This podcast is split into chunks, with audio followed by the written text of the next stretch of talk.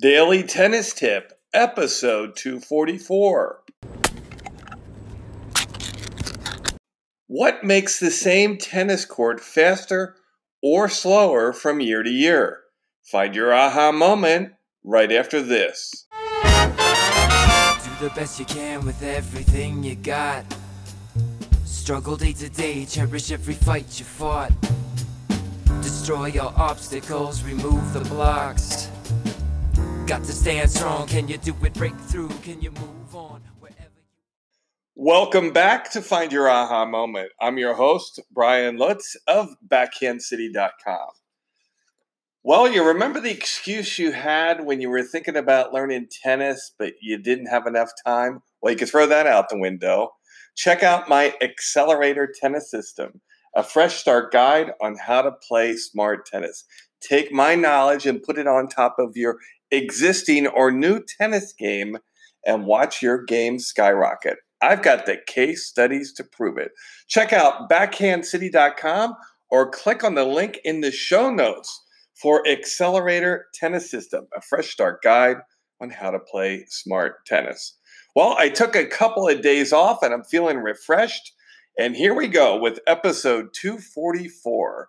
And I got this question off Quora.com. What makes the same tennis court faster or slower from year to year? Now, I'm going to break it down into three typical venues that you might play tennis on. And I'm just doing this for educational purposes. I don't expect you to be able to walk on a court and tell what brand uh, and which company and what technology they use to make the court, but you should have some basic education on the type of court that you're playing on, whether it's a hard court or a clay court, or what kind of synthetic material was used. So the first thing you need to consider is is it one of three facilities? Is it a municipal uh, municipal tennis court, like a park or public facility? Is it a private tennis club? Or is it a commercial operation? Because each of these work very differently and will have a different level of an investment and maintenance depending on the facility. For, eh, for example, a municipal facility, they're not going to put a lot of work into it. They're going to do the bare minimum. So you're going to see a lot of hard courts, and if they're clay courts, it's 50 50 whether maintained well or not. Obviously, if it's a private club, you're paying a lot of monthly dues, and there's uh, probably going to be a lot of attention put to it. If it's a commercial operation, say it's an HOA or it's just a, an indoor club or somebody who just has a some real estate and they're using part of the real estate for tennis, they could be highly incentivized as well. Now, obviously, all of this is going to be built on the individual competency and merit of the facility. So there are exceptions to every rule. But as a general rule, these are the three types of facilities you're going to run into. And obviously, each of them has different motivations. So let's start off with probably the most common court you've seen, and it's called a hard court. A hard court is something you've seen at the US Open. They use them at the Miami Open. They use them at public parks like the Crandon Park Tennis Center or just your local municipality. It's super durable. They're typically made of asphalt or concrete. And then there's an acrylic layer on top that they use to paint the court. Now, a lot of times, like when you played here in Miami at the Crandon Park Tennis Facility, since they used to have the Miami Open every year, it was required by the ATP and the WTA to resurface and repaint the courts before every tournament. So those courts really were good from year to year. Now you may see a little bit different outcome because the courts are still being used the same amount, but they're not getting resurfaced every year because the tournament moved to the Hard Rock Stadium. Now, one of the things that probably there's about four or five popular hard court surfaces. Deco Turf was one. It was used at the U.S. Open, and now Laykold is another one that they use at the Miami Open. Laykold is now going to go and to the U.S. Open, and Deco Turf is typically pretty fast. Laykold is typically really slow. And what do I mean by that? There's a lot more friction in the bounce in those courts. In fact, when you would play at that Miami Open venue out of Crandon Park, they'd even put a layer of sand in the paint to really slow it down. And I remember playing a pro out there one time and he had this huge serve. And I was concerned. I was like, wow, this is going to be tough. It was a mixed doubles match. I was like, are we going to be able to return this? and it was amazing. The court just just slows the ball down so much, and that's kind of where people are going, especially at a professional level. They're trying to slow down the pace of the ball to promote more rallies. For the so the first court that you're going to notice is called a hard court. The second court might be red clay. It's a little more difficult here in this part of the world, especially in the southeast or the northeast, or really there's no not a lot of red clay out west or in the middle of the country. It's more of a European and South American surface. It's beautiful to play on, but it plays really slow. So if you ever get a chance to play on that, you will notice it's a lot different. Here uh, in America, Har-Tru is essentially artificial clay, and it's also known as green clay. Har-Tru is the brand name. Um, clay court a little more slippery. The footing's different. You're not as stable.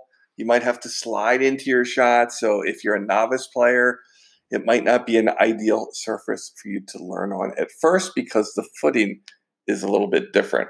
You don't see this a lot, but the fourth surface is artificial grass. They've got a hotel here in downtown Miami. They've got artificial grass. They're actually really popular in the United Kingdom. When I played on the tour in Australia, they have a ton of artificial grass over there. It is a super fast surface.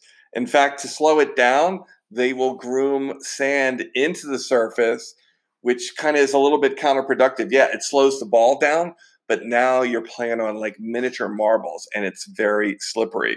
Those of you who have played paddle tennis, which is the Spanish sport, they use artificial grass on all their surfaces and they groom very very uh, specifically sand within there so it gives you a little give so you slide a little bit so you don't torque your knee. So good facilities know the right amount of sand, of sand to put into artificial grass, and they know to groom them so they can stay even. Uh, the fifth surface is grass courts. Grass courts are really hard to play on. Uh, typically, here in America, the soil is a lot different than it is at Wimbledon, for example. So, a lot of the grass courts here, if you ever get to play a tournament at a private facility, uh, they're a little spongier. So it's a little unnerving if you've never played on it because the ball really doesn't come up. So you have to really get used to moving forward to reach the ball because the ball really kind of skids through. I've never played at Wimbledon, but you can notice on TV the sod's a lot different. It's a lot firmer bounce. And of course, they've got a high budget and they've got this hybrid grass technology that they use, which really makes the ball kick up a little bit higher and it causes more rallies. They changed that about 10 years ago to help slow the game down. So you can see the theme here. Everybody's trying to slow the game down for the professional standard. And so for us as recreational players, we have to adapt because they're going to change the courts for us. And then finally, the last court, we had one of these in New York City when I taught there. And I even reclassified it because it, it's indoor carpet and it's basically rolled out. It's really cushiony this carpet in particular at the UN Plaza Hotel is slow and low. So the ball stays down and it's really spongy. So there's not a lot of give to it. Uh, it's soft, so it's good on your joints, but you can't really slide into shots. It takes a little while to get used to, but it really just kind of muffles everything in the bounce. So I don't expect you to become this court guru or expert, but I just think it's good for you to have a little bit of knowledge about why courts may be faster or slower. And then from year to year, to answer our initial question, it really depends on the maintenance of the facility. I know a couple HOAs now are taking advantage of this downtime during COVID 19, so they are spending their time and resources resurfacing and maintaining their courts because nobody's using them. But if you play here in Miami at the Crandon Park Tennis Center, look for those courts there to get a little bit faster every year because they're not resurfacing, resurfacing and repainting them every season. Well, thanks for listening to this episode of Find Your Aha Moment. Don't forget to go into iTunes and rate, review, and subscribe to this podcast so you get notified each day with a fresh episode. And if you want to get on our newsletter for the COVID 19 court reopenings, just log on to the link in the show notes and you can join the newsletter and get updated daily with tips on when courts will open near you.